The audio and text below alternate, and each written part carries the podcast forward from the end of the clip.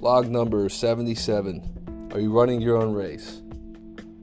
So, this is a question that I want to challenge to you to ask yourself anytime you feel deflated, let down, anxious, um, caught in comparison, um, and like just just overall just not feeling good about your situation.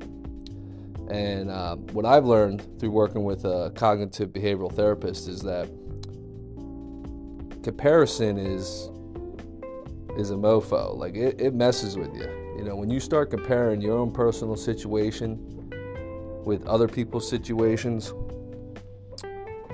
it's you're never going to win that competition because you're playing the wrong game. You're run, you're running someone else's race. You're not running your own race. So I think it's a it's a it's a fun question to ask yourself because it kind of knocks you out of whatever mindset you're in and kind of looks at it like a game or a sport or just a different perspective. And you know, there's three questions that I'd like to pose to you. Who are you competing with? Are you competing with your friends, your family, society, or yourself? And what does that look like? The second thing is where where where, where were you 3 months ago? If you're competing against yourself 3 months ago, and if you are making progress or not, that's the really that's where the, the rubber meets the road. That's that's the main thing. If you can compare yourself to where you were three months ago, and you're making progress, you're on the right track. And then the third thing is looking ahead, looking for your future. What would your future self thank you?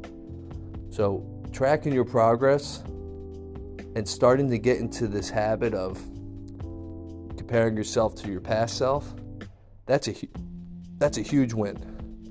So just wanted to share this mindset tip with you, redirecting your focus on your progress instead of your competition, and kind of looking at this comp- this way of competition a little bit differently. You know, instead of competing with other people or having to absolutely win everything, you know, what what does this look like from a 30,000 foot view? So, talk to you later.